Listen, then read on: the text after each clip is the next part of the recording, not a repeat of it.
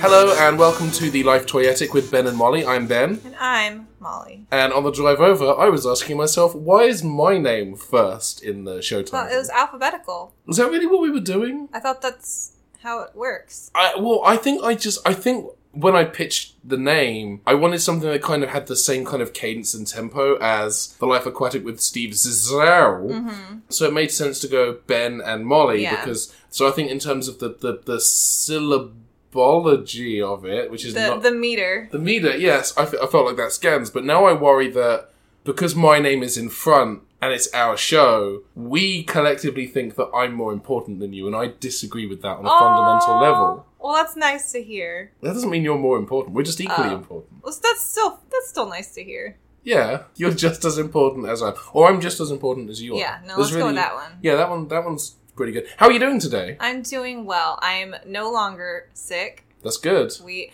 we've had a rough. We week. yeah, this has been a very fun and exciting time for a lot of people, but mostly us. Yeah, I moved yeah. very suddenly. You had a little bit of a domestic emergency, I did. and then I was sick, and we were just a mess. yeah, we this is we've been trying to record for Like oh, two or th- two- two yeah. or three weeks. um, too and this many is weeks. uh, too many weeks, too many weeks. The the hit Adult Swim sketch. Um, yeah, we this is the closest to the release of an episode that we've recorded because we are recording on Thursday, and this episode should be going out on Monday. Lord willing. We've got rid of the buffer. The buffer's gone. It's just. It didn't last very long. It didn't last very long. The Barbie episode we recorded at the beginning of February, so it's been almost a month since we last recorded. Yeah. That's a bad thing. Because we've got to do this fine. regularly No, now. I kind of like that it's there's more of a sense of urgency and immediacy. we've got to watch this movie very, very quickly. well, it means okay, it means that there's less time between receiving fan mail and reading it. On the show. Yeah. Which we do have a piece yeah, of fan mail which we will should go through our mailbag. we I think we should do that after the review. Or do you want to do that now? I kind of want to do it You want to do it now? Alright. while um, I'm thinking about it. okay, I'm well- sorry I sprung this on you. No, you're fine. Like structurally, I had kind of thought it, uh, thought of it as like something we do towards the end Oh, of the show. But that also implies. I don't want to disagree with you. no, no, no. I think Your name is first. because I'm the more important one. I need to pull up that email then. One second. So the email is from Del Taco, and it reads: "Score the biggest catch with these." De-. No, that's not. That's a separate email. So we got this piece of mail uh, from Alex, and you can email us uh, at show at thelifetoyetic.com if you want to ask us a question or if you have something to say about a movie that we've discussed. Uh, Alex wrote in to say, "Hi Ben and Molly, I love your podcast and can't wait for what's to come." Neither can we. I feel Well, you kind of had to. this person's excited, and I, I, I worry for them now. I feel like we're setting a, a, a, standard that we can't meet. But yeah. Um, this is directly in response to our Pokemon episode.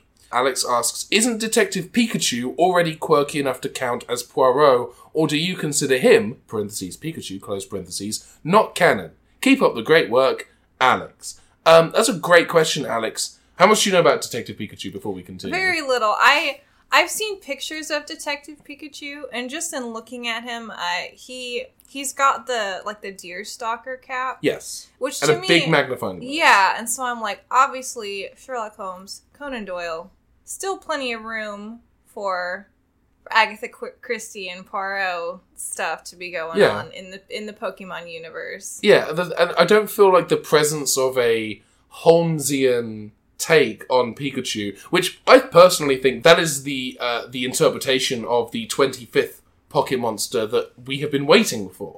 Ever since I saw Pikachu in game and then on the cover of Pokemon Yellow, as most people have obviously seen him because he wasn't given a lot of exposure before that game, obviously. Something about Pikachu screams for give me late Victorian, early 20th century murder mysteries being solved by this critter in a deer stalker and a pipe and a mm-hmm. magnifying glass. And they've given us all of that, sans the pipe, for obvious reasons, because kids are going to Yeah, be playing this game. And I, to yeah. start smoking or doing opium.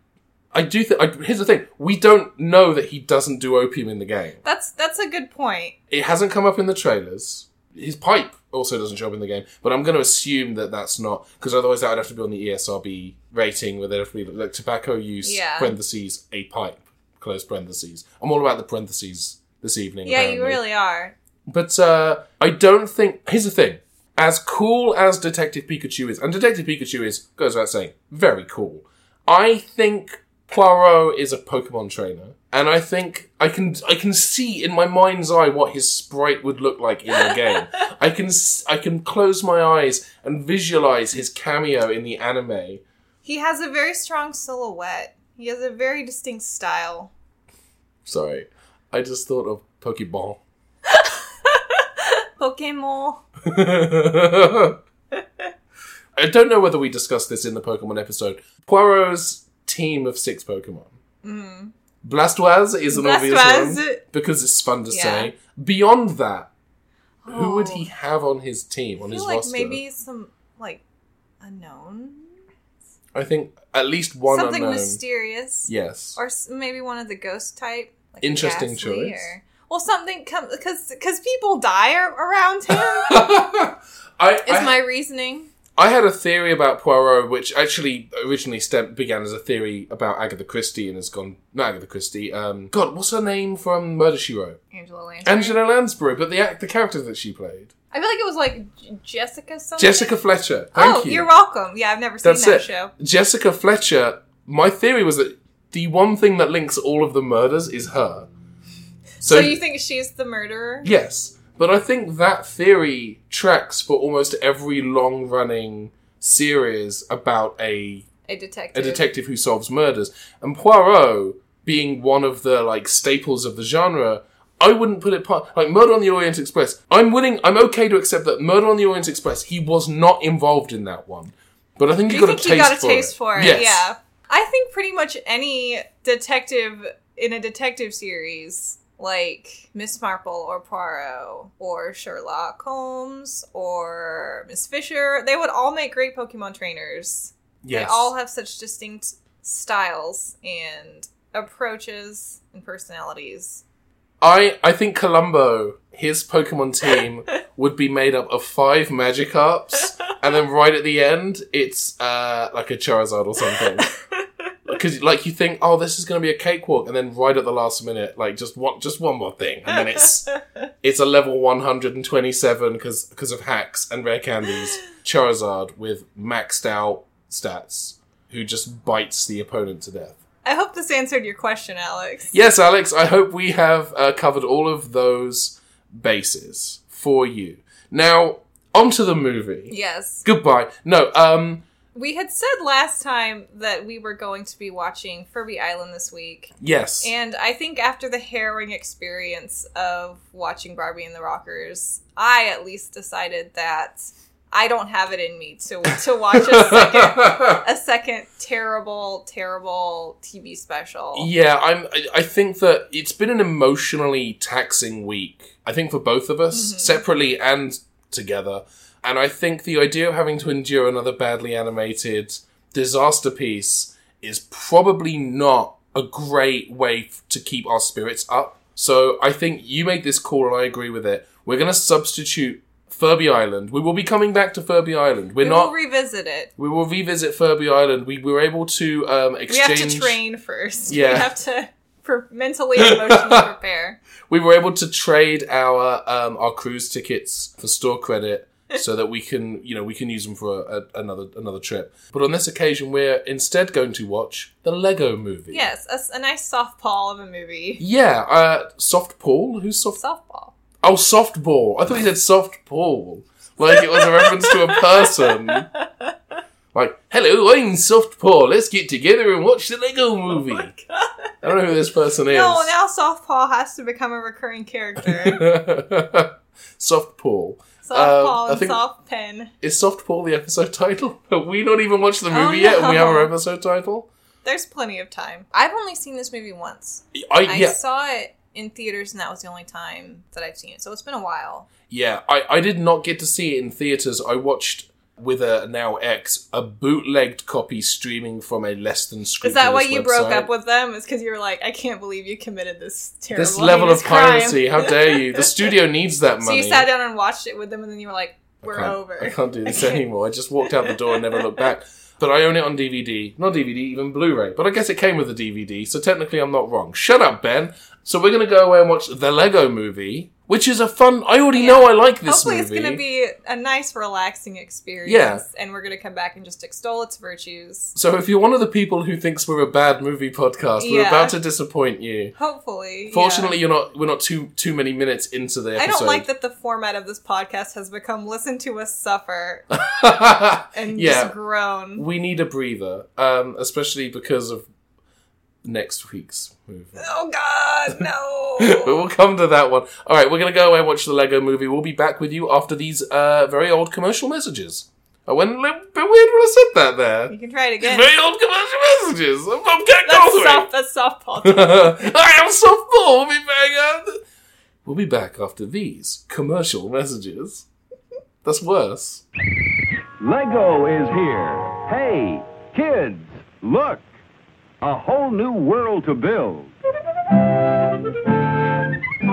Cause Lego is here. This young boy had such fun. He used Lego one by one.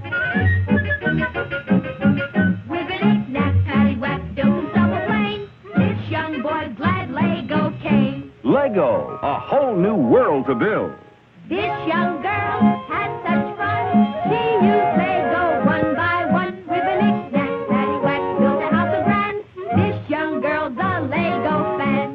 fan. Build hotels, animals, people, boats, skyscrapers, and more. So kids, get your Lego set now at department and toy stores everywhere. Lego, the sensation of Europe, now made in America by Samsonite, who make it better for longer lasting fun. All right. That was delightful. That's I haven't I, I have not seen that film since it came out. that was so comparatively painless. It was it was just such an enjoy. And this is the thing. I'm not gonna lie.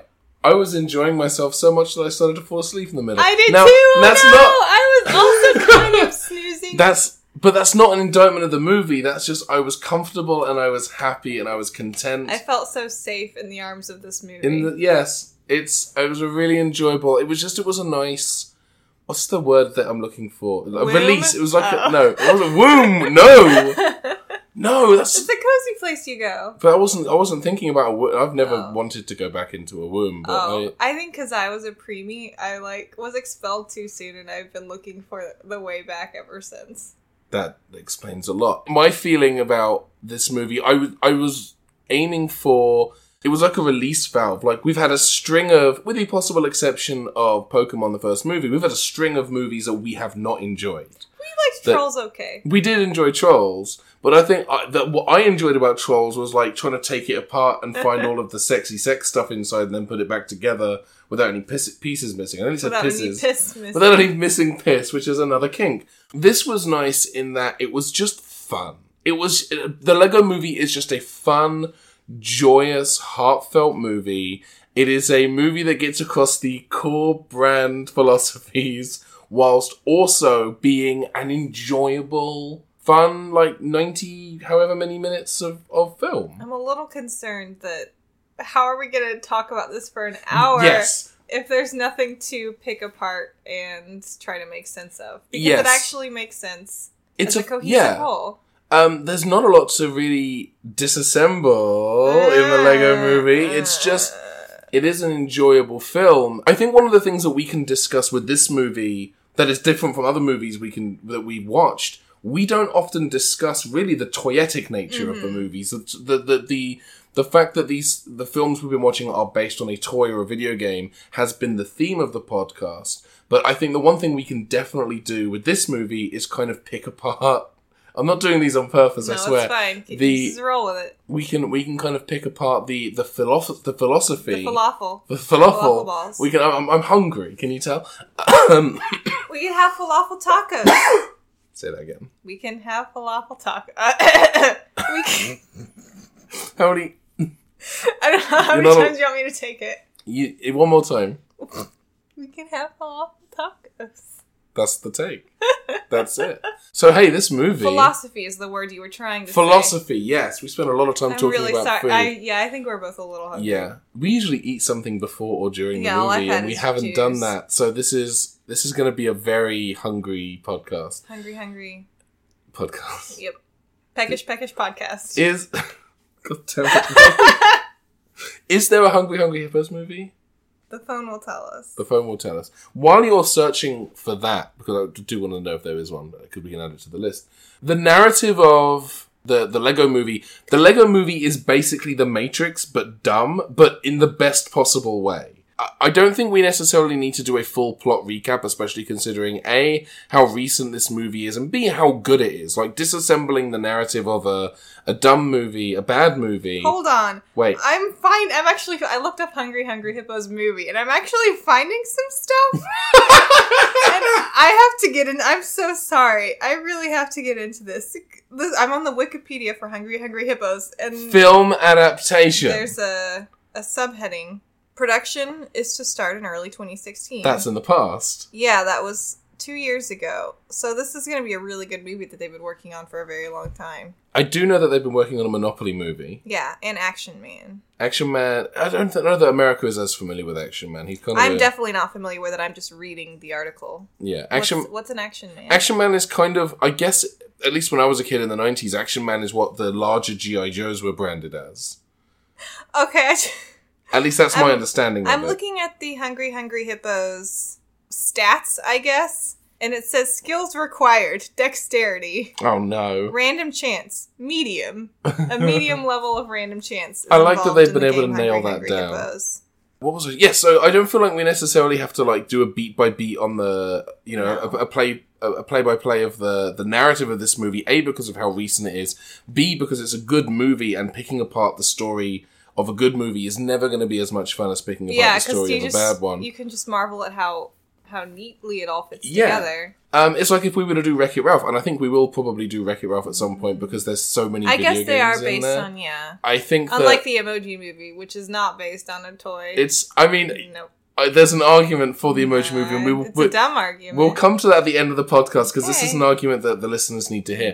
Mm. Um, but the Lego movie, as I, as I think I've spent quite a lot of time, time trying to express, because it isn't a bad movie. It is not a bad movie in any way, shape, or form. But, but, But but, bottoms, asses. Um, we can talk about how I think the Lego movie does a good job of boast, bo- bo- boast of boasting. You're having a really hard time with I'm the- having the- trouble with the words. I think words. I'm very hungry. The thing that the, the Lego movie is really good at kind of getting across a the core. I want to guess like the brand philosophy of Lego, but in a way that doesn't feel forced. Hmm. Like the this idea of creativity and being able to like make your own stuff and and do your own thing, but also having the instructions for when you need them. I, I remember at the time a lot of people saying, "Well, the Lego Movie kind of is a is a a kick in the teeth to all of the prefabricated Lego sets, and it's telling people to go off book." And it's like, it's I mean, it's really not. It's just telling you to be creative, and sometimes being creative is doing your own thing, taking whatever bricks and making whatever you want, be it uh, you know a, a, a you know cloud cuckoo land or a, a, a robot pirate. And sometimes being creative is building the thing per the instructions and then doing something interesting with that once you built it. So I think that's the thing that interests me the most about the Lego movie from the toyetic standpoint. Firstly, this movie shouldn't exist. There's no reason for there to be a Lego movie. But even more baffling than the existence of the Lego movie is that A, it gets across those philosoph- those separate, disparate philosophies at the same time, but is also really enjoyable to watch. Like, that's great. I love that. That's the is podcast. that the end of your thought? That's the end of my thought. I, I was waiting for you to jump in with something. No, no, I didn't want to interrupt you. I think it definitely tonally was on brand for Lego. It reminded me a lot of the kind of tongue in cheek attitude that you see in like the Lego games. Yeah. And I appreciated that. Mm. I, it's. You You know, you probably have played with Legos more than I have in your lifetime. Did you not have a lot of Legos as a kid? Okay, the only Lego set that we had. One set. Well, well, we had. I had like the big blocky ones when I was a, a wee Is that child. the Duplo? The the the bigger? Yes. Okay. And the first the first Lego set that I vividly remember playing with was the episode one play set. Okay. Yeah, me and the way that we would play with it didn't really have anything to do with Star Wars. You did your own thing with it. Yeah. Yeah. I I did have Legos as a kid. I did not have a lot of legit Legos. We had a lot of when I was a kid, we got for Christmas one year a bucket of knockoff Legos. And they were definitely Lego inspired because they were the same size bricks. They had the notches on the top. Same functionality. N- no. What? Because the undersides of the brick, there were no, there was nothing to notch the tops into. It was just hollow. So you would just, the idea was, I guess, you would slide the bricks on, and there were enough of those notches on the top to kind of touch the side of the inside of the, the brick above it. and it. they were just kind of like gently they were cling stacked. to each other. Yeah, kind of. They weren't. There wasn't a lot of rigidity, and they were very. They were very easy to pull apart. But I remember as a kid deciding that I wanted to build myself a house to live in, Oh, and I was going to build like this. full size house for your full size body. uh, I was going to build it way up. And my philosophy was, I'm just going to build it in on the, the the upstairs landing outside of the bedrooms. I'm going to build this house. So I started building this spiral, and I want to stress this was maybe like two foot by three foot, and that's being generous. Like the size of the coffee table that we're sitting at right now is bigger than this house would have been. But it's like I'm going to build it and I'm going to live in it. I don't know what my end game would have very been. still inside the house. Yes, it's like like Bender's broom closet. Like, there's no way I would have been able like to the live in this shower on a submarine. Exactly, uh, but it ended up not happening because I ran out of bricks like less than a foot above the Yeah. the house, uh, above the ground. But that's one my overriding memory of Lego as a kid. Now, my nephew, my sister has a son, uh, which is my nephew. They're the same person, and he has a lot of Legos now. So he plays a lot with Legos. And then, of course, there's my friend Dino, his son Connor. He builds some amazing stuff out of Lego. And the only time I ever really got to play with like Lego Legos as a kid was when I was in nursery school back in England. And I remember stealing the minifigs and taking them home. I stole at you least. steal a lot. You steal a lot of stuff as a child. I was a I was a little kleptomaniac. Yeah. I to be fair, I once stole a blanket from daycare, hmm um, and I still have it to this day. You still have it? Yeah. Well, I mean, it's at my parents' house, but That's having. I it. never gave it back. Yeah. I don't know what happened with it at Lego Man. I remember telling my mum, "Oh, uh, I was given this Lego Man at school because I'm For such free. because I'm such a good boy." I think was my argument. And I, I remember, I vaguely remember getting a talking to from one of the teachers for stealing Lego Men. It clearly didn't make that much of an impression. I don't think I stole many more after that. You only I- stole Lego women after that, Only Lego women. Um, I or uh, gender non-conforming Legos. I do know that one of the Lego men I stole was the the the spaceman Benny the spaceman Oh. with the helmet because that's a real Lego you could get. I mean, most of the Lego people in I here assume were so. reals. Yeah. were reals. For Molly. reals. They were realzos. As as a toyetic movie, I think this is like this is the this is This the, is the best way you could do it. yeah like I, this is like the holy grail This of toyetic what cinema. I think maybe what ev- every franchise wants to achieve. yeah, Or like doesn't know they want to achieve. yeah. Because but I, I I think one of the things that makes it work is again that that idea of sticking to like the the the, the core brand philosophy, but also kind of subverting it a little bit because of the the many ways that they approach it. But they also they take they take the product they don't take it very seriously, which I love. But they also ground it in reality, like the the idea like the way it's animated. When I first saw this film in 2014 when it came out, I think I thought it was stop motion. I did not realize it was computer animated. I genuinely believe this was a stop motion movie because it, everything is made out of Lego. Everything is made out of purchasable Lego pieces, and it looks like a kid playing with Legos. Like that's that's what it looks like. Even the the the, the minifigs, the, the the characters, they don't move like they do in the in the video games. Like in the video games, they kind of they they move Yeah. in whatever way they need to. But in the movie, with few exceptions, they don't really move in a way that you wouldn't expect a minifig to move. Um, and when they do, they find an interesting way to fudge it. The arms are always at that rigid angle, and the, legs are always jumping jacks. yeah, and I really love that. Like, this is a film that knows its product. That's a really shitty thing to say about a movie. This is a film that knows what it is, um, and it has fun with it. That's the podcast. Oh no! This is my idea. Well, I mean, I are bad. I no, I don't think your ideas are bad. I think I I absolutely agree with your approach, like why we had to choose this episode because especially this week, not just with the podcast, uh, but and not just with the, the the stuff that has happened personally. I think sometimes we need we need to be able to say, you know what, we're going to watch a movie that we like, and we know we're going to like it. We maybe don't have a lot to say about that. So tune in next time. There's got to be a way. We need a thesis of some sort. What do we What do we have to say about the Lego Movie? I just enjoyed it. Yeah. I think this, this is the thing is that I think sometimes you just need a, a movie to kind of. I, I've always resented the idea of a movie. Well, you just have to switch your brain off. No, I need my brain to live. So um, you especially need to exercise. Yes. I, I've always resented the idea of like, oh well, it's a popcorn movie. Don't think about it. And I mean, yeah, I maybe there are films where that the holes like start the they grow in size if you decide to if you try to like pull at that thread too much. And I think that there are problems with with this movie that you know in a narrative context that you could probably pull apart. But it's such a joyous movie. Why would you want to?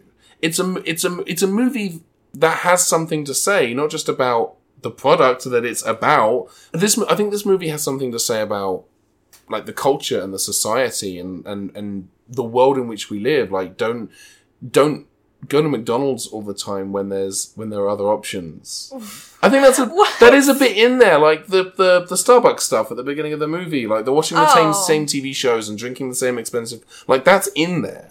Like the this idea of like being an individual, and I'm not saying being an individual in the sense of like, well, be an individual, shop at Hot Topic. It's be an individual, buy Legos Or just have your own, i- originate your own ideas. Um, with Legos. with Legos, yeah. I think I'm gonna make a, a little a little Lego pun now, but I think Okay, this I'm movie ready. it it fits together very well, right? No- Yes. Nothing is set up that isn't paid off. Yes, and I think it is occasionally it is occasionally a stupid movie. It is occasionally a very dumb movie, but it is intelligently so. Calculated. It is calculated stupidity. Yes, it is a movie that knows exactly what it is doing ninety five percent of the time, and I love that, and I love watching it, and I kind of don't have anything else to say about it. No, I, I, it's, it's a struggle. Like I feel like it's interesting because if we watch, if we'd watched the Lego Batman movie, I feel like we could sit and talk about that for for a full hour because I think that there are things to say about what that movie is doing with Batman. Mm-hmm. I have stuff to say about that because I'm invested in Batman. I'm invested in Legos. I don't own a great many of them. I have that. I have Are you saying you own shares in Legos? I own shares in Legos, and I'm actually in breach of contract by talk. No, I. Uh, it's just, it's just fun. I I don't feel the need to pick apart a movie that isn't trying to be anything other than a 90 minute commercial for I a toy that it's, is it's, it's tricky. interesting that this this has been the movie that's most transparently featured products Yeah. and their functionality, and yet I feel like it's the one that's the least feels like a commercial to me. Yeah, like this, and this is why I say I think this is the holy grail for toyetic cinema because I can imagine people, like executives in boardrooms in both the film industry and the toy industry, going, "Why can't we do that? Why can't our toy movie be that? We made Battleship. They made this." And I think that's the key is that the idea originated from the spirit of creativity that The spirit of Christmas. the spirit of Christmas yet to come. yeah, the spirit of the Lego brand, like you were saying. Yeah. Like creativity and self expression and yes, it's advertising products, but it's it's advertising like a way of life almost. Just Yes. like an approach to living your life. yeah, But that's all part of like the Lego brand. yeah, And there's a reason that Legos have endured yeah. and are so beloved. I've just had a thought. Oh no. Adult Legos. That's IKEA. That's IKEA. Wait, aren't they both Swedish? yes. It's the Swedes. That's our way in. That's our way in. All right, meatballs, fish, dime bars. See, our meat meatballs are like Swedish falafel. All right, okay. I'm not sure I'm on the same page, but I dig it. never mind. Um, I was. I tried. Well, just- you can edit that out. Edit out my shame. and I'm going to pump up the volume on that bit. Pump up the volume on that whole sequence. So really, it's the Swedes. it's all their fault. Yes.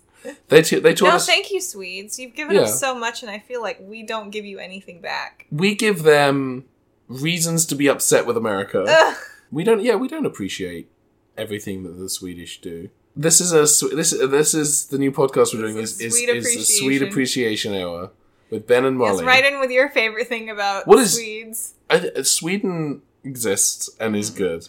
I think I just I I want to figure out how they did it and why other movies Can't. can't. Yeah. That's okay. So that's our way in. Like, how do we? God, we took us so fucking long to get to no, this no, point. it's fine. No, Um, it's all in there. But you're gonna have a devil of a time editing this. This is going to be a painful one for me to edit. Most impressive thing about the Lego movie is that it does manage to accurately represent A, the product, B, the fun you can have playing with the product, especially at the end, C, uh, the core philosophies of the brand, uh, and D, That was boardroom Ben. thank you, Boardroom Ben, available at all good Toys R Us stores. Oh, sorry, Toys R Us just went out of business. Uh, that was a bad time for me to stock up. No, they're going out of business. What? They're what? what? they're going out of business. No. They're Okay, fu- I have to go to Toys R Us and just walk the aisles one last time. They're filing for bankruptcy in the US. Um, Is that because all the children have grown up? There are no it- children anymore. There are no more kids in America. Um, we're the kids in America. Whoa. Whoa. I wasn't expecting you to join in. Um, but the, Toys R Us is also tanking in the UK. Um, because everyone's going to Amazon. Wait, so what's what's Jeffrey gonna do? Where's he gonna go? Where's he gonna find work? I think Jeffrey is, he's got a golden parachute, so I think he's going to be okay. Oh, okay. And I think he's probably, I think he's moving to Jiffy Lube. Jeffrey of Jiffy Lube. Jeffrey, yeah, he's going to be Jeffrey Lube. Uh, so he, I think he's just gonna uh, he's gonna work with them for a while. As long as he doesn't have to go back to his days of furry smut. Yeah, Those were dark times for it was Jeffrey. it wasn't a very very dark times, very difficult times for Jeffrey. But Um, but he did get to take the same slogan with him from uh, his his smut days to his Toys R Us adverts, which is uh, I don't know about the American one, but in the UK is there's millions, says Jeffrey, all under one roof. It's called Toys R Us, Toys R Us, Toys R Us. Now it was sung in the commercial. oh, I, I was waiting for something to rhyme. No, my sister, and I love my sister, but the most irritating thing my sister does, and you can tell it's irritating because my hands are tensing up. She memorizes every single radio jingle, every television jingle, Torments you with it forever. and she just sings them. Or she'll sing along with the commercial. So I know now the Toys R Us jingle from memory because my sister would just fucking sing it. You didn't ask for this. And I didn't I don't I didn't ask for this life. I apologize that I really got us off track with Jeffrey Yeah. Uh, and Toys R Us. I'm really sad. Toys R Us are going out of business. It's a sad time. Yeah, so I mean, this film achieves so much in toyetic cinema. Why can't anyone else do this? I think part of the problem, I think, is that when a when a studio buys the film rights to a toy or a board game or a video game, they I, it feels like they don't really work with the brands to make something that is a good fit.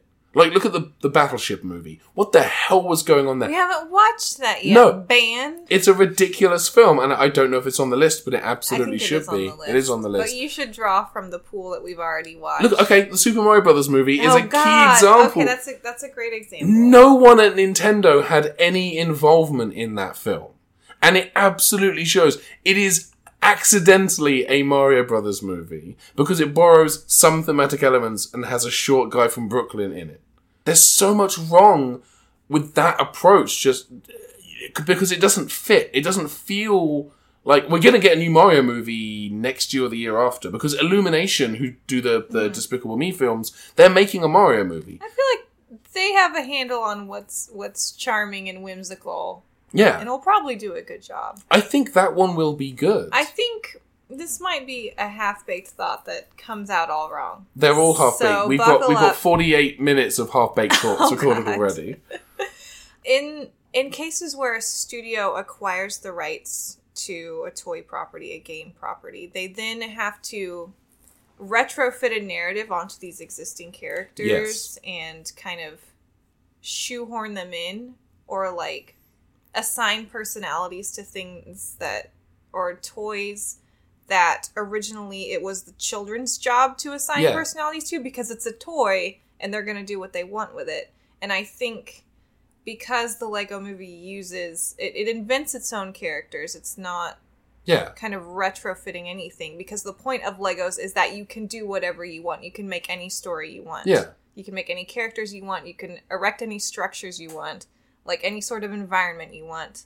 I think that's part of why it works is because they have that at their disposal. They have a recognizable framework of like the shape of a Lego person and Yeah. the look and feel And of Lego within bricks. that, they can tell any story. Yeah, which is why we've started to get like the Lego Batman movie and the Lego Ninjago, Ninjago. movie and whatever else they've got. And we know we've got another Lego Batman and another Lego movie on the way as a framework. And they did it with the video games as well. Like that's one of the things that's been so successful with the Lego video games is that they aren't trying to be like, well, what is Lego? Which the film does very well. But they're just trying to they, they take the idea of of Lego and that kind of just have fun with it, do your own thing, and then apply that to a video game. Like Traveller's Tales who make the games took existing properties like Jurassic Park and Star Wars and Harry Potter and Indiana Jones and Lord and Lord of the Rings. there we go. And just did their own thing with it. Like the early Lego games don't have voiceover. There's no voiceover in the games at all, not even pulled from the movies. So they have to communicate everything without any dialogue.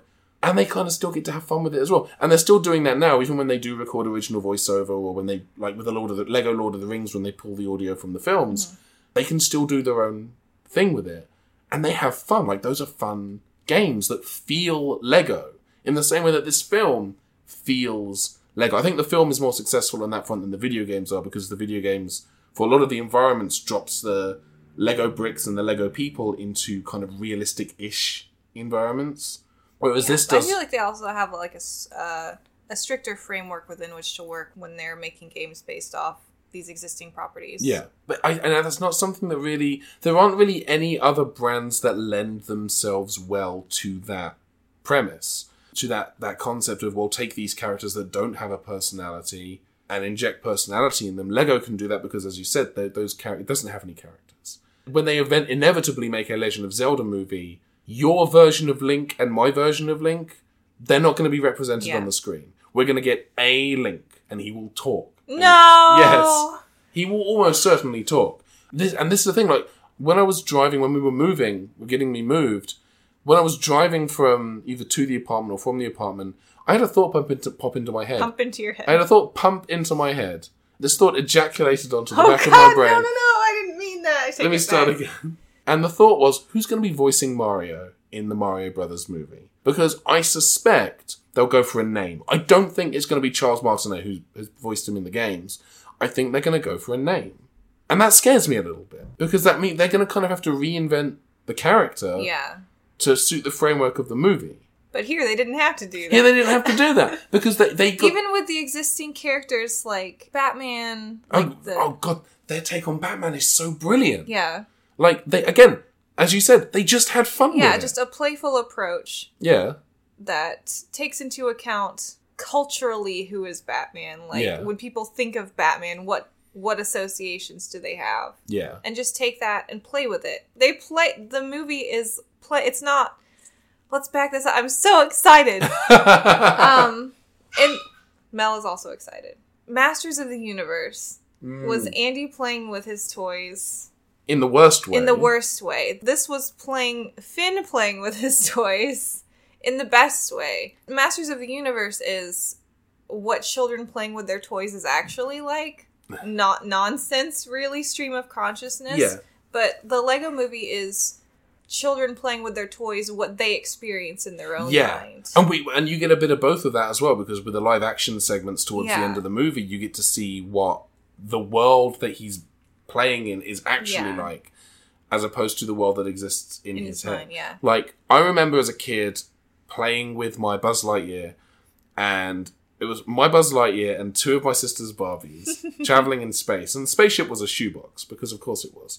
And I remember thinking about like in my head thinking about things like shot composition and dialogue and um, You're telling a story. yeah, and we tell those stories through the lenses of like what we know about storytelling.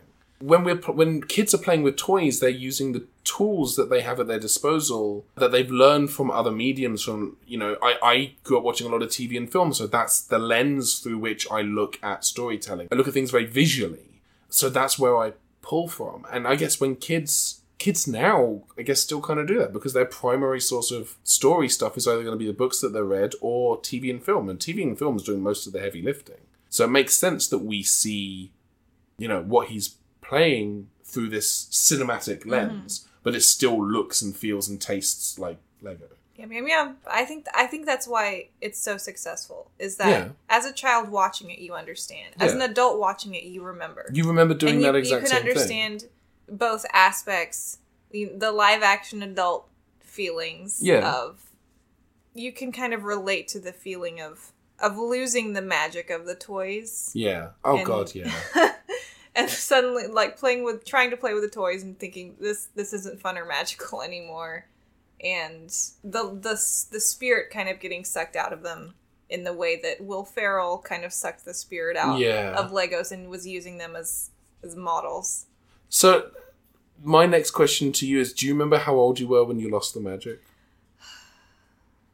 I think I just redirected the magic because I never stopped wanting to like write and tell stories and Mm. create like visual stories. Yeah.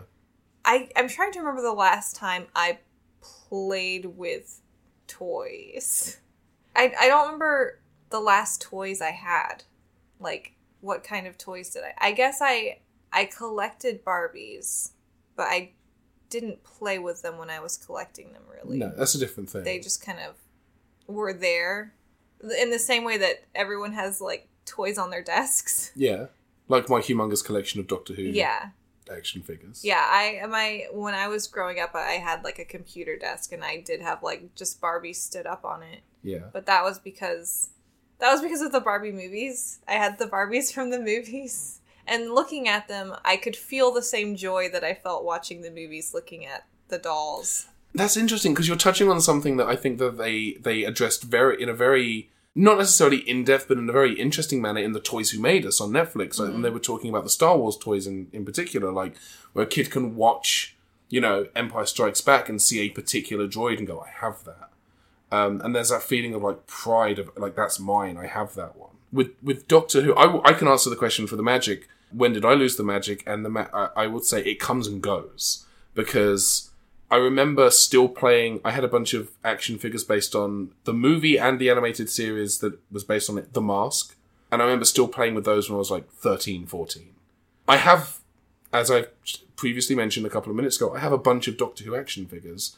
And I have had times where I've sat at my desk just kind of playing played with, with them? But I think that's Doctor Who is. I mean, Doctor Who is something that's very important to me. I mean, you know this, and anyone who's listening to this who's familiar with me probably knows that.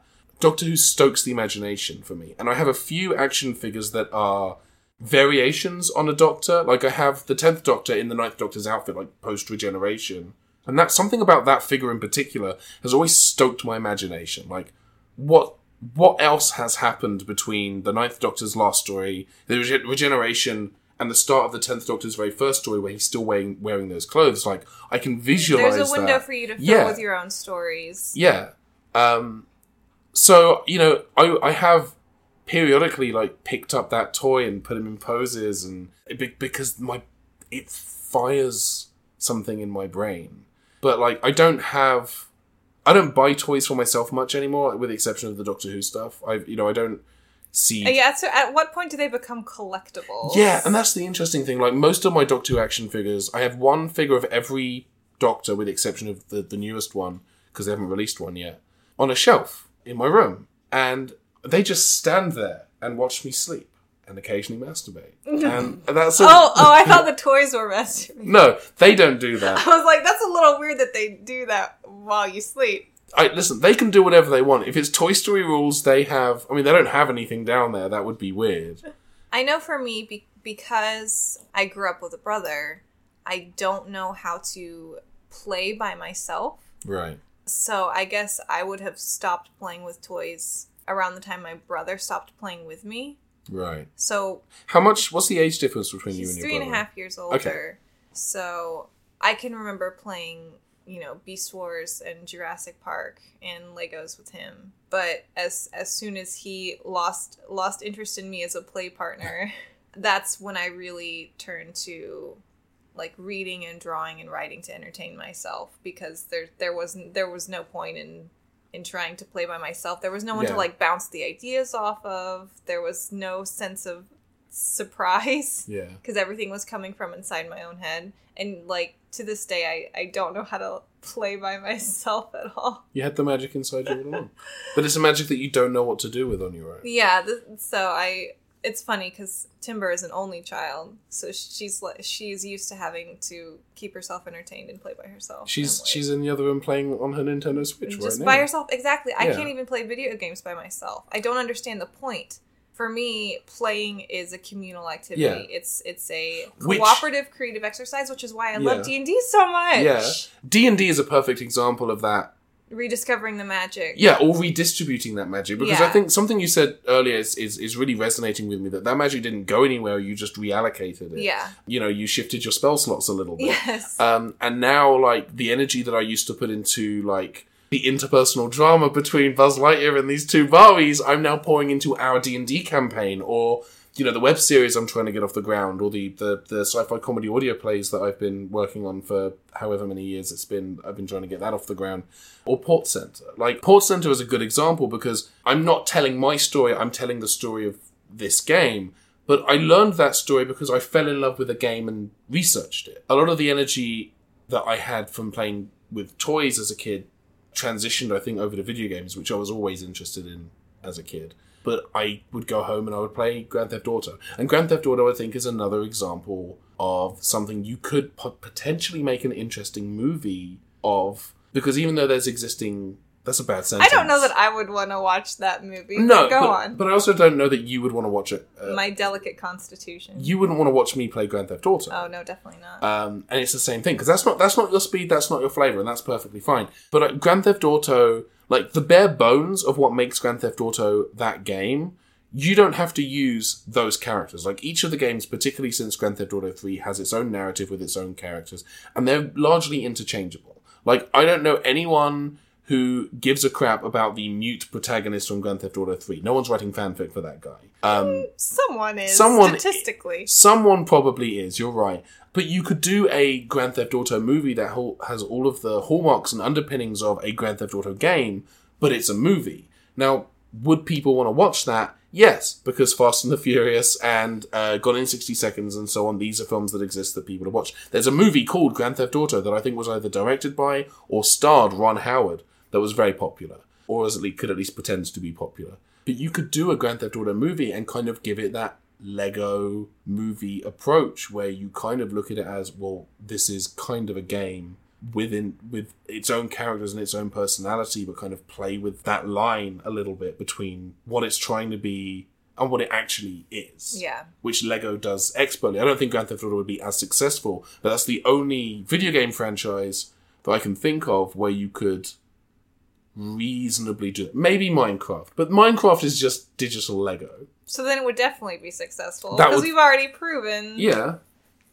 It's a tricky one. This is a hard one to talk about. No, I think it's good, and I think we've really hit on Yeah. something. The idea that I think what makes this movie so appealing is that it's about creativity. Yeah. Creativity is universal. Yeah. And creativity can be expressed in so many ways that people don't maybe think of as being creative expression. Like playing with toys. As a child, that's one of your first ways of expressing yourself creatively, of inventing something from your own imagination Yeah.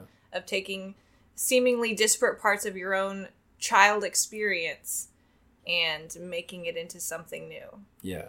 And I think, as well as that, I think we needed to watch this movie. I think we needed to be reminded that toyetic films aren't all bad.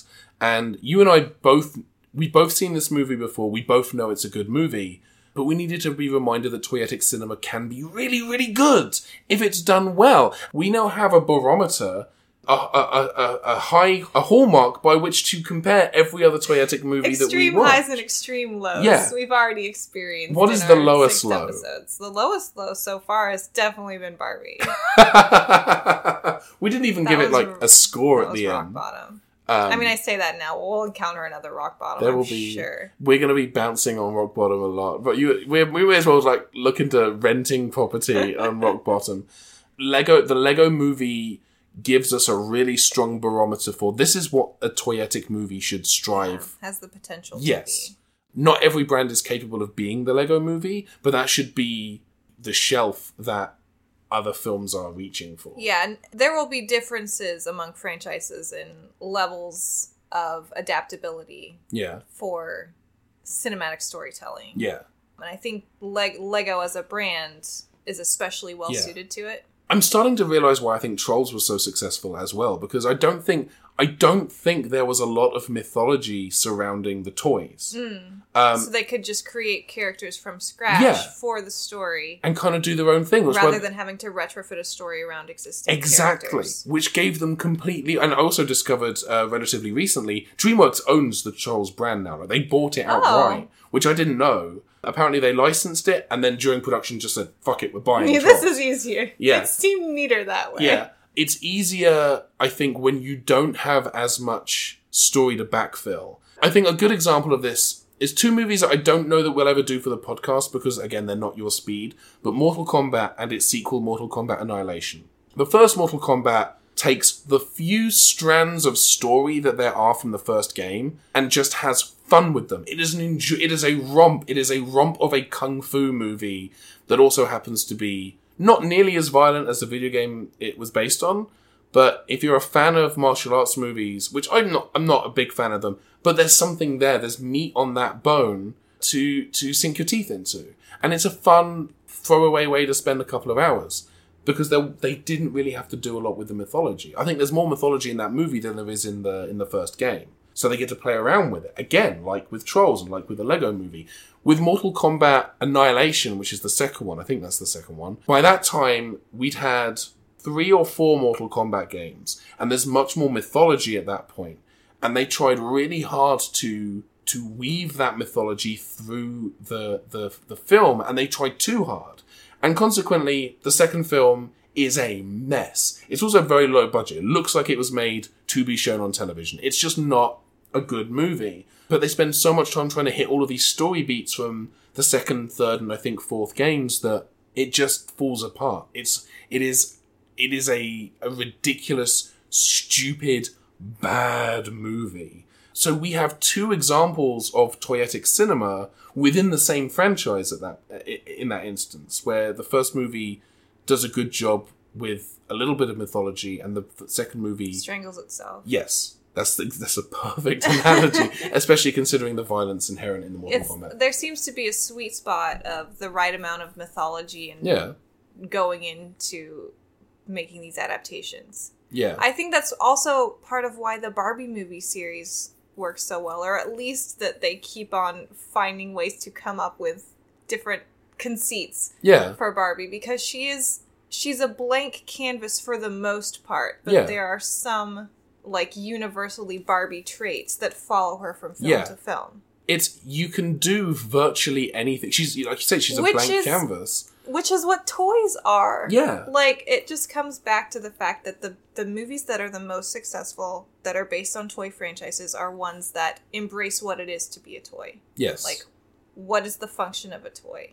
which is which is something that is at the core of the movie Toy Story, which ironically we won't be doing for the podcast, but that's that's kind of what Toy Story is about. All all three and I guess four soon of those movies are about the nature of what it is to be a toy and Yeah. the purpose of a toy and those films are smart and clever and beautiful for that. With Barbie, like you said, like what each kid wants their Barbie to be is going to be different. Some some kids are going to want their Barbie to be pretty. Some Barbie some some kids are going to want their Barbies to be doctors. Some are going to want them to be astronauts. or pretty doctors. Or pretty doctors. I'm not saying Those that you can't be a pretty doctor, but some people, yeah, some people look at their Barbies as I just want this to be like an icon of beauty that I can hold in my hand as a young child. Um, or as a collector. yeah, or as a collector. And some kids like, I that that Barbie's a doctor. I can be a doctor too, so I'm going to have the Doctor Barbie. Or that Barbie is an astronaut. I want to be an. So there are Barbie movies where she's a princess, and that's going to appeal to some kids who have the Barbie princesses. But for the kid who want whose Barbie is a doctor, that's not the movie for them. And that's okay, because there are 18,624 other Barbie movies, and statistically speaking, at least one of those is going to be a movie where she's a doctor. Is a there a Barbie smorgasbord. There aren't any Dr. Barbie movies yet that I am aware of in which she is a doctor. They've done some vlog stuff, right? They did. I know they did those Barbie I know, vlogs. um, well, for Life in the Dream House, which is a series with a gajillion episodes, they do emphasize the fact, like, that Barbie is a doll and she lives in a mansion and in her lifetime has had all of these careers. she's aware that she's a toy in this series. in Okay. Life in the Dream House, this series, Barbie is a is a doll and is aware that, and is aware of the fact that she is a doll and all her friends are dolls. That's interesting. Yeah, fascinating. Life in the Dream House is a, is a series, so I don't know that we'll get to it. Although there have been, I think some some like two parter episodes Yeah. that could be considered like TV movies. But life Life in the Dream House is is definitely more tongue in cheek and geared towards an older audience that is maybe a little more cynical of Barbie. Would you would you say that the audience it's going for maybe the the maybe the the teenage crowd that Yeah. has distanced itself from from Barbie dolls? Yeah, or old older kids Yeah. who maybe would would feel embarrassed watching Barbie and relating to Barbie sincerely or unironically, that was I, I, irony was going to be my next Yeah. go to. Yeah, which is kind of that's kind of how I got into watching the Barbie movies because I started out watching them kind of ironically, and then It- a few became- movies in, I realized Oh no! I might actually. It was kind of a she's all that situation. or I realized I might actually Yeah. really love this, and this really touches something yeah, in my heart that like gives me that that sense of magic of like anything's possible. Yeah. Like I can dream it. yeah. Like I have that I, feeling of playing with a toy, where it's like I can do anything I want with this. This person who is my avatar can be and do anything. Yeah, I, I I have a few. I don't know if you know this, but I'm quite into Doctor Who. I have a few friends who their intro to Doctor Who was. You know, with the classic series because it looked cheesy and camp, and oh, I'm gonna watch this. This looks terrible, and then they fell in love with it. Yeah, in a way that makes it more accessible. Yeah. which I think coming back to the Lego Movie, I think it lean it leans into the camp and the silliness without being cynical at all. Yeah, but it, and it, everything it does, it's looking at through the eye of this is how a child would approach Yeah. this thing if they had to play it with these Yeah. little little toys. Like it's such a it is an insanely smart movie, and the fact that like the psychology of it as well, like that this is the story that the kid has concocted because his dad is building this this thing with all of these Lego bricks that, as far as he's concerned, should be toys to be played with, and he's I guess it's a business model, like a literal business model. I'm not entirely sure. I think that's something every every I can relate to that. Yeah. I remember like my parents collected Star Trek toys, and they were on display in a cabinet, and I was never allowed to touch them. I touched them very very frequently, but we weren't allowed to touch them, and that hurt as a kid. yeah, because it's to like, be like it's a toy, but they're toys, and it's not serving its Yeah. function. I also remember having an Action Man and my dad stealing it for a stop motion project for university and then saying, I'll buy you another one. And the one that he bought me did not have as many points of articulation. I oh was no! very sad. Yeah. Like he bought me a budget Action Man. The one I had like ball joints and like I could like a full on like Yeah, vintage GI Joe style Action Man with all of the joints, the shoulders, the stomach, the neck, everything. And the new guy was like, "Hey, what's up? I only move at the arms and legs, and that's it." It was very very sad. I wish you could see the little dance. I did kind of do like a little robot thing. It, this episode has proven to be tricky for us to discuss, and I think if we're coming at it from the angle of we're a comedy podcast, this has not been a funny episode. But I think there's value here because I think we've discussed a lot of very interesting topics. I think that we've dissected a little bit of what good toyetic cinema can be and used the Lego movie as a lens through which to view um, the ones we've already watched. Yeah. and to look at the the ones that we're going to watch. It gives us a, a framework. yeah, and, I, a, and a frame of reference. I almost feel like in many ways maybe this should have been our The first, first one. movie. But again, I, I think as a we want the first episode to be funny, and I think we can't. Trolls is still one of my favorite episodes that we've done. So as a, I- obviously the, the best best episode is Pokemon the first movie because it's so good with Super Mario Brothers very close behind. oh, I, I think if here's the thing, if you've listened to this, if you've stuck with us through this, and you thought this isn't very funny, I agree with you. This isn't very funny, and I'm sorry that we haven't been funny this week, and we will be funny again next week when we watch the Emoji Movie. no, Um, no, I'm not going to be funny. I'm going to be in a fetal position there will be there will be humor in in in our suffering. in our pain. Here's the thing: I chose that. I'll, I'm going to come back to the Emoji Movie. I really do want to discuss that with you because that's that's something that is going to be. going to give an account. For, I think it's going to give us. It's going to be a point of contention until we rip off that band aid. But I I think that watching the Lego Movie. While it hasn't resulted in a funny episode of, of the show, I think we've discussed some good topics. I think we've got a lot of value out of watching it, both personally and for the podcast. And you know, I don't I don't regret choosing to watch No, I this think it- over Furby Island it. because we know Furby Island is not gone. It's just it's No, it's, it's- waiting. yeah, it's it's looming on the horizon. You have a little reprieve Yes. from Furby Island. I'm I'm very glad that we that we chose this movie Yeah. today. It took us a while to figure out our in Yeah. in talking about it, but I I feel now like we can go more places on this podcast. Yeah. On this podcast. On this podcast. On this podcast. on this cod piece. yes. Because I think, yeah, this helps frame the movies that we've watched. Yeah. And will help frame the movies that we're going to watch and looking for that element of like how a franchise a- approaches an adaptation, a, a film adaptation Yeah. of a brand, um, lean, leaning into the toy aspect or not doing that and Yeah. probably fucking it all up. And it, Because you really need to lean into what what makes the toy the way it is and take into account like the the play mechanics and functionality of the toy in order to make something that's sincere and resonant. I think that's what the Lego movie has done. I think yeah, sincere, resonant. Those were two words that I would use to describe this movie. yeah. And I think that's why it's been so successful and why it touched my little heart. Yeah. I got emotional. I'm not going to lie. Like I, I, You felt an emotion? I felt several emotions. I welled Usually up. you don't. Usually you're very stoic. I'm a very stoic person. I don't really emote much. I know. I know, but I did. I did well up like during this, especially when Will Ferrell steps down the stairs and he's being a grumpy dad person. Yeah. It's like I remember my dad being like that, and Yeah. I remember how sad it felt. And this, but it's a. This is a It's. It's just a good movie. I'm really glad that we watched it. I also feel like that scene between the dad and son is is a scene that happens within yourself. Yeah. Your your adult self and your child. yeah. self. I That's think really it just it hits point. on so many levels. It's such a smart movie Yeah. that operates on so many levels.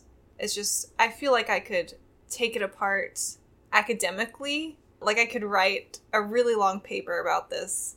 If you had the time, would if you? I had no, if I had the time, no. I would do something else. I was going to say that could make an interesting blog post for the site. Oh no, someone else can write that. I'm sure Okay. someone else has written that. It's just a really smart, well-made movie. Very proud to have watched it with my eyes. Like Yeah. that was a good investment. You have a sense of pride. You've Yes. accomplished something by looking at this movie. Well, I feel like it brought out something in me that I want to nurture. yeah. I I aspire to create something that is as smart and well put together and has as much to say as the Lego movie. And has as much emotional Yeah. resonance. Yeah. yeah, I want to make stuff that connects with people. Mm-hmm. You know, whether whether you watch you watch it because you want to feel happy, or you watch it because you want to feel sad, or you watch it because you feel sad and you want to feel something else. Like that's the kind of stories I want to tell. That's the kind of you know media that I want to create. Like I don't know if Port Center, particularly over the last I want to say eight months, as I've been making episodes again, feels more personal now than it did to me when I was making it. You know, at 25, 26, 27 years old. The SimCity episode in particular which I don't know how much of the. Sh- I know I filmed them here in your apartment, but I don't know how much you've watched Port Center. Yeah, no, I remember that episode, and I think it makes sense that your approach has changed because you've had so many more experiences Yeah. I, and I been through more, and and Yeah. you have more to say and more ways to connect with people. yeah. That's I feel it's weird that we pivoted onto this No, subject. I I think it's good because in watching this movie and in having this discussion, we've now opened up a new level. I feel like that this podcast doesn't have to be all goofs and snark and Yeah. dick jokes. And It's not always dick jokes. It's usually dick jokes. Trolls put us off on a on a on a, on a rough start vis-a-vis but that we dick jokes. I think this is something that we've wanted to explore dick jokes. always. but also just looking looking at these movies sincerely and seeing what they have to offer artistically and having that in con- in conjunction with dick jokes.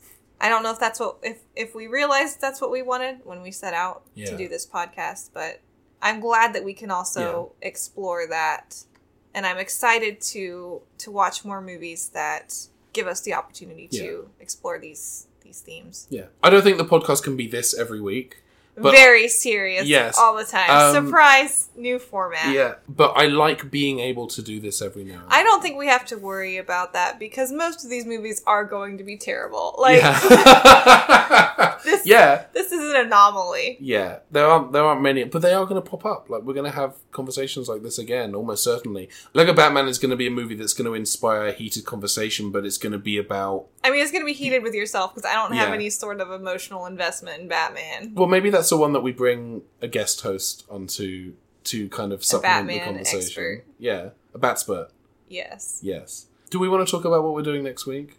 Even though we've What already are? Oh no! no, I had So- forgotten. I had blocked it out. Next week we are doing the Emoji Movie. Which is not a good movie. no, it's by- not a good movie, but I don't consider it a toyetic movie except insofar as like people want to buy the pillows, like the poop pillows. It's the Emoji Movie is a tricky one, and it's one that I was kind of back and forth on about whether to include it on the list in the should first have place. stayed back. I mean, I'm not going to disagree with you on that one, but I does the Emoji Movie does exist to capitalize on a product. The product just happens to be emoticons, emojis that people have on their phone, and that's not necessarily like a universal thing. Um, you and I both have Android phones, so we have the, the the Google Android emoji that appear when we send text. iPhone's emojis are different, Samsung's emojis are different, etc., etc. So it's not like a unified brand, but it is something that is identifiable and recognizable and is something that is kind of commodified a little bit. You can buy, as you pointed out, emoji pillows. Yeah, it kind of like are emojis a product? Th- And that, and That's a question that I don't know how to answer. I feel like it should have a really obvious answer, but I guess it doesn't. I, I think the the philosophically I want to say no. I think commercially probably it's a really tricky one. It'd be like if they came out with an alphabet movie where it's like B doesn't want to be B anymore. He wants to be F, but F is already F. That's kind of what the emoji movie is based on what I've seen from the trailers. And that's not a movie I would consider toyetic. But because of the way people do commodify emojis, that changes the perspective of the movie a little bit. Plus, it's just going to be bad. I want to watch it out of morbid curiosity, Okay. and I think I don't want to have to do that Alone. alone. Okay. Um, so I'm your security blanket. but also, it's going to be terrible. I want to watch it because of how bad I know it's going to be. I don't want to watch it alone, and I don't want it to be a waste of time. So we do it for the podcast. Okay. I think those are all very I good guess reasons. those are valid points, and because your name is listed first, I, I am gonna have to go along with it. I am more important. but I am going to be complaining the entire time. Yes, but the, to the movie after the emoji movie is your choice, which is already on the list. Okay, well we can keep that a fun little surprise. Yeah. But I'm I'm morbidly excited about No. the the emoji movie. Oh, I'm dreading it. In part because of a, I, I know how bad it's going to be. I know how much you're going to hate it. I'm looking forward to seeing how bad it is. I'm looking forward to watching you writhe. Mm-hmm.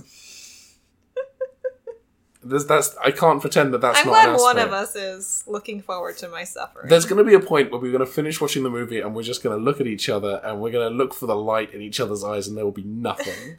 it's just it's just going to be like black marble. we will become wraiths, Yeah, emoji wraiths. emoji wraiths. But I think that's it for us this week. Yeah, I think Um, we had a good discussion. I feel like there's Yeah. there's some stuff in there. Sorry, it wasn't as as dick heavy as I know you've come to expect. we do know that you guys like a heavy dick. Um, thank you so much for listening to the Life Toyetic with Ben and Molly this week. If you enjoy the show, if this is your first episode.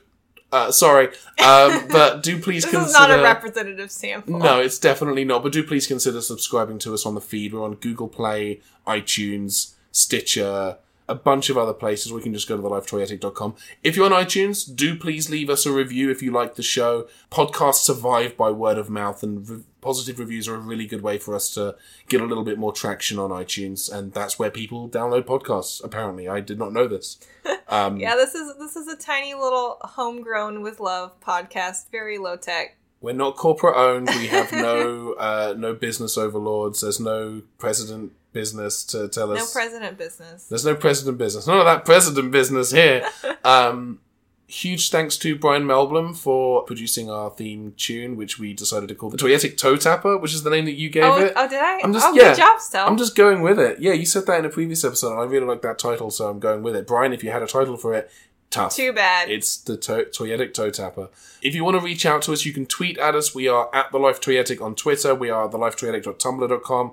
We're The Life Toyetic on Facebook. You can email us at show at TheLifeToyetic.com.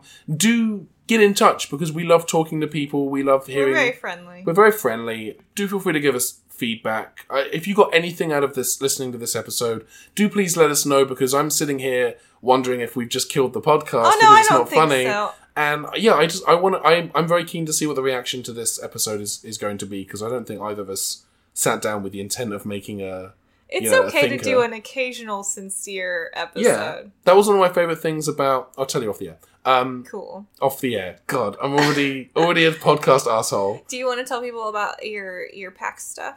I do. Um, I'm going to be at PAX East in Boston at the beginning of April, first weekend of April, on Sunday at 2 p.m. in whichever theater it is. I cannot remember which theater it is. I'll make sure I have the information for the next one. I will be doing a one hour talk called Everything You've Ever Wanted to Know About Ports, probably, where I'll be talking about the history of video game ports, why they maybe aren't as important now, but were hugely important uh, in the 80s and 90s, and that's going to be kind of part stand up comedy, part PowerPoint presentation. So maybe that's your bag. If you're going to be at PAX East, do find me, do come and say hi. I would love to meet you. Let me know what you think of Port Center, of this podcast, and uh, yeah, come and watch me try to be funny about old video games for an hour. Because we definitely can't be funny about. Uh, what else is worth pitching? Um, there's a new episode of Port Center that went up last week, looking at the Amiga versions of Street Fighter 2, Super Street Fighter 2, and Super Street Fighter 2 Turbo. You can find that at youtube.com slash filmjoy. And we will be doing, me and my friend Mikey Neumann are doing the second part of our The Sims 2 live stream. We do a weekly show on Film Joy called the Antiquing Hour, where we play an old video game. Last week we played The Sims 2, and we ended on a cliff- cliffhanger and thought, well, we have to come back and continue. Mikey and I are married, uh, and we just adopted a child. Oh, that's so sweet. Yeah, I'll send I'm you the link. happy for you too. If you want to watch it while you're working, I'll send you the link. You Okay, can have it on in the background. But it was a fun one to do, and I'm really looking forward to doing the next one. That will be uh, streaming at noon on Wednesday on youtube.com slash filmjoy. Or we can go to bit.ly slash filmjoy live for the live feed when that goes up on Wednesday. Molly, do you have anything to pitch? No. Or plug? Pitch suggests that there's a new idea. Plug suggests that you do other things. I pitched that um, we should wrap this up so we can go eat something. That's a really good idea. I'm so fucking hungry. Thank you very much for listening to The Life Toyetic. I've been Ben, I've been and still am Molly. and um, you had an idea for a sign off. Well, we were talking about at the end of toy commercials, they always say something to the effect of like includes everything shown here, like something something sold separately. Yes. So w- what we need to do is the something something sold separately should always be something to do with this episode. Well, in episode we this just in this episode, jokes are sold separately. That's it. Thanks for listening to The Life Toyetic with Ben and Molly, which comes with everything you see here. Jokes sold separately. and for this episode, anyway.